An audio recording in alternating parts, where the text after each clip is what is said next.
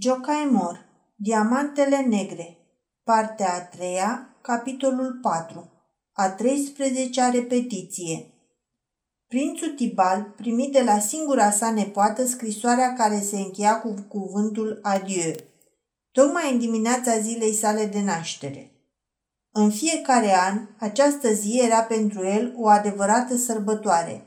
La fiecare aniversare a nașterii sale, de când Angela era în fașe și până anul trecut, prințul Tibal primise de la ea câte un sărut. Cel de azi era un sărut amar.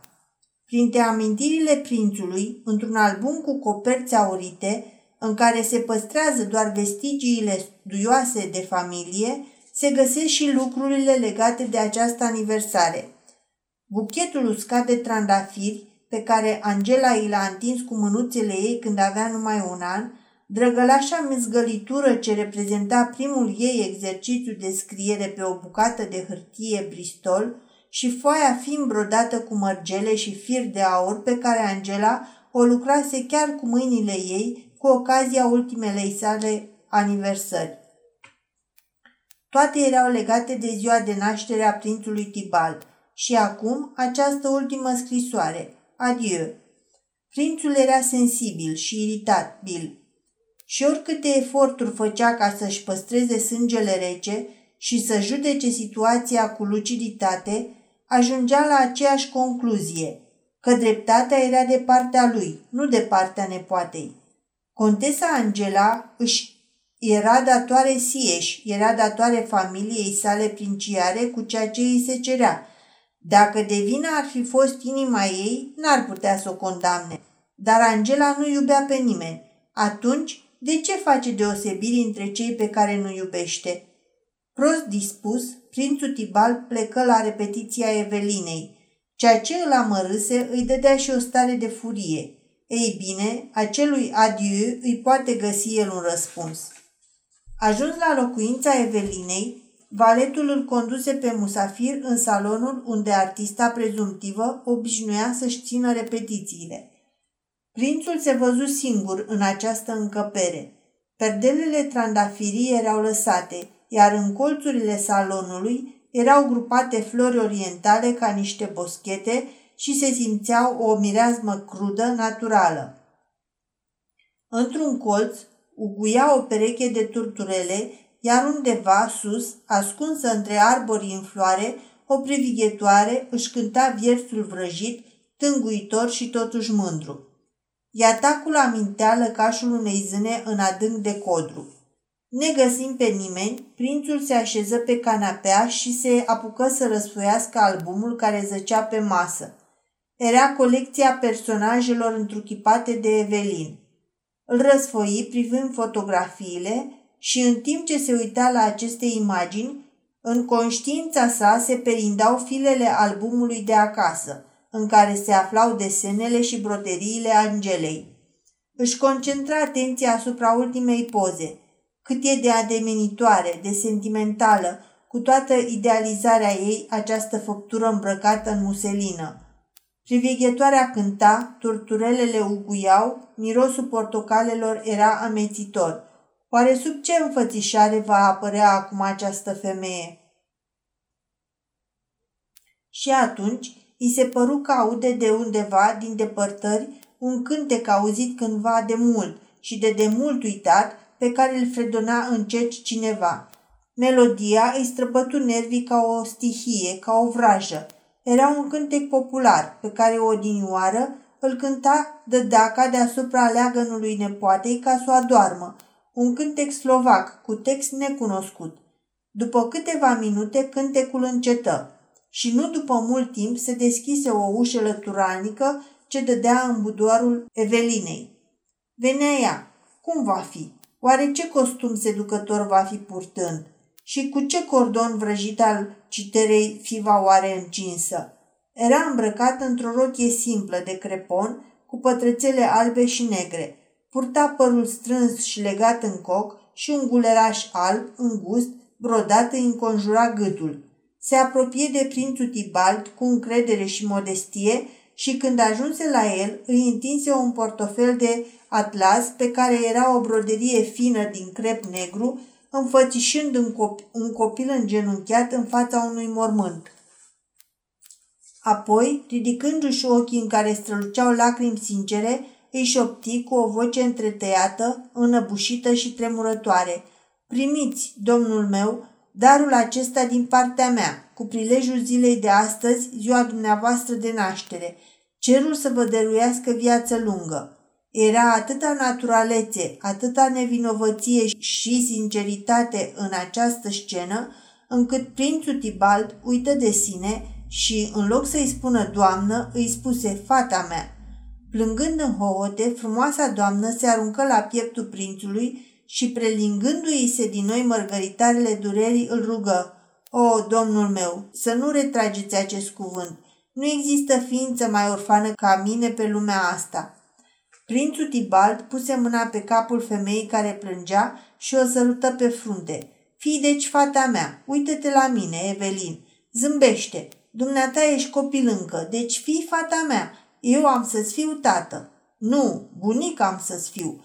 Tații câteodată nu-și iubesc copiii, dar bunicilor le sunt dragi nepoții totdeauna. Vei fi nepoțica mea mică, să-ți porovăiești în urechile mele fel de fel de caragiozlâcuri. Când am să fiu încruntat, să-mi citești când nu voi mai avea somn, vei avea grijă de mine când voi fi bolnav.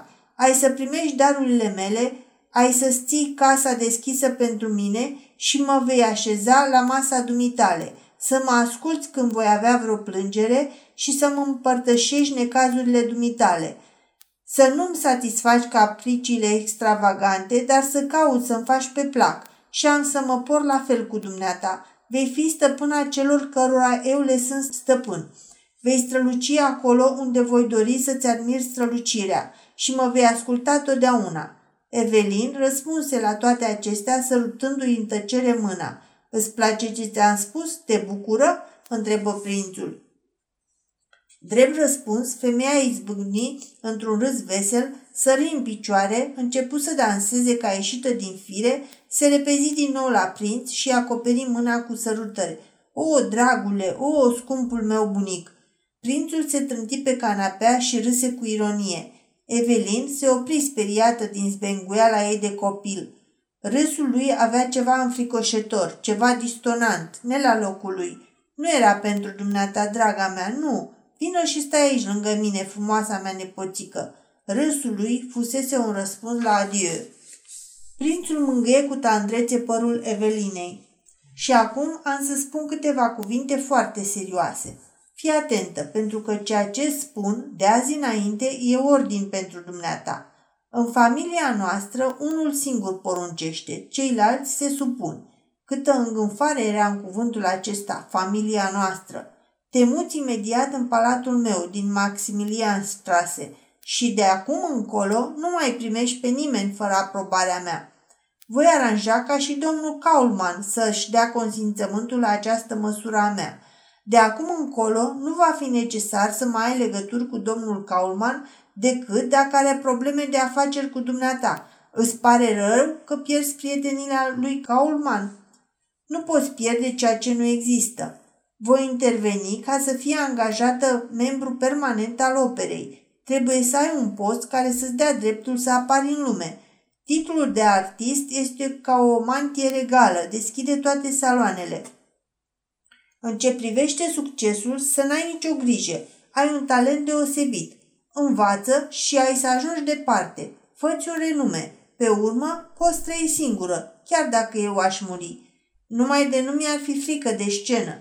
Ai să te obișnuiești și apoi vei constata că și pe scenă un om se bucură de atâta prețuire cât își acordă el însuși. Cine se prețuiește puțin este ieftin și pentru alții. Apoi să nu accepti venerația oricui. Dacă simți pentru cineva prietenie, să mărturisești sincer ca să-ți pot spune și eu părerea despre el. Nu, domnule, se înfierbântă Eveline, țin numai la dumneavoastră. Nu, nu, Evelyn, de ce să faci într-un moment de slăbiciune promisiuni care vor fi date uitării în clipa când inima îți va bate plină de iubire? Dumneata ești încă un copil. Nu uita niciodată că noi suntem ca bunicul cu nepoțica. Despre Kaulman să nu mai vorbim. El e un speculant ordinar și-a atins scopul cu dumneata. Va obține ceea ce a urmărit. În schimb, ți-a dat numele lui și nu-l mai poate lua înapoi. Ai să vezi mai târziu ce comoară nemărginită este pentru o femeie numele bărbatului. Fie că vrea să strălucească cu el, fie că tinde să-și acopere cu el turpitudinea. Pentru femeia care a primit un nume de la un bărbat, nu mai au nicio valoare cele 10 porunci. Acest lucru îți va deveni clar mai târziu. N-am să-l învăț, domnule.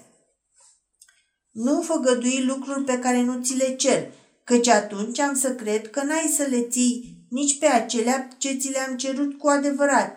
Un lucru vreau să-mi promiți.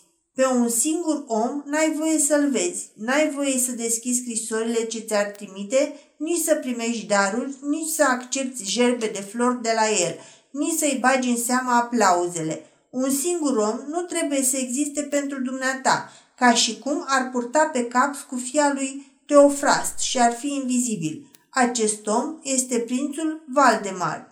O, îl urăsc pe omul ăsta, îl urăsc, îl detest, mă îngrozește. Îmi place să aud această izbucnire din partea dumitale. Numai că acest om e bogat și e un bărbat frumos și e nebunit după dumneata. Și până la urmă, femeile sunt măgurite când știu că un bărbat e nebun după ele. Pot să intervină circumstanțe care să te constrângă. Bogăția e un mare seducător, iar sărăcia o mare codoașă. Va veni timpul când n-am să mai fiu. Vreau ca nici atunci când voi fi pulbere să nu primești ceva de la Waldemar și nici să-i dai ceva.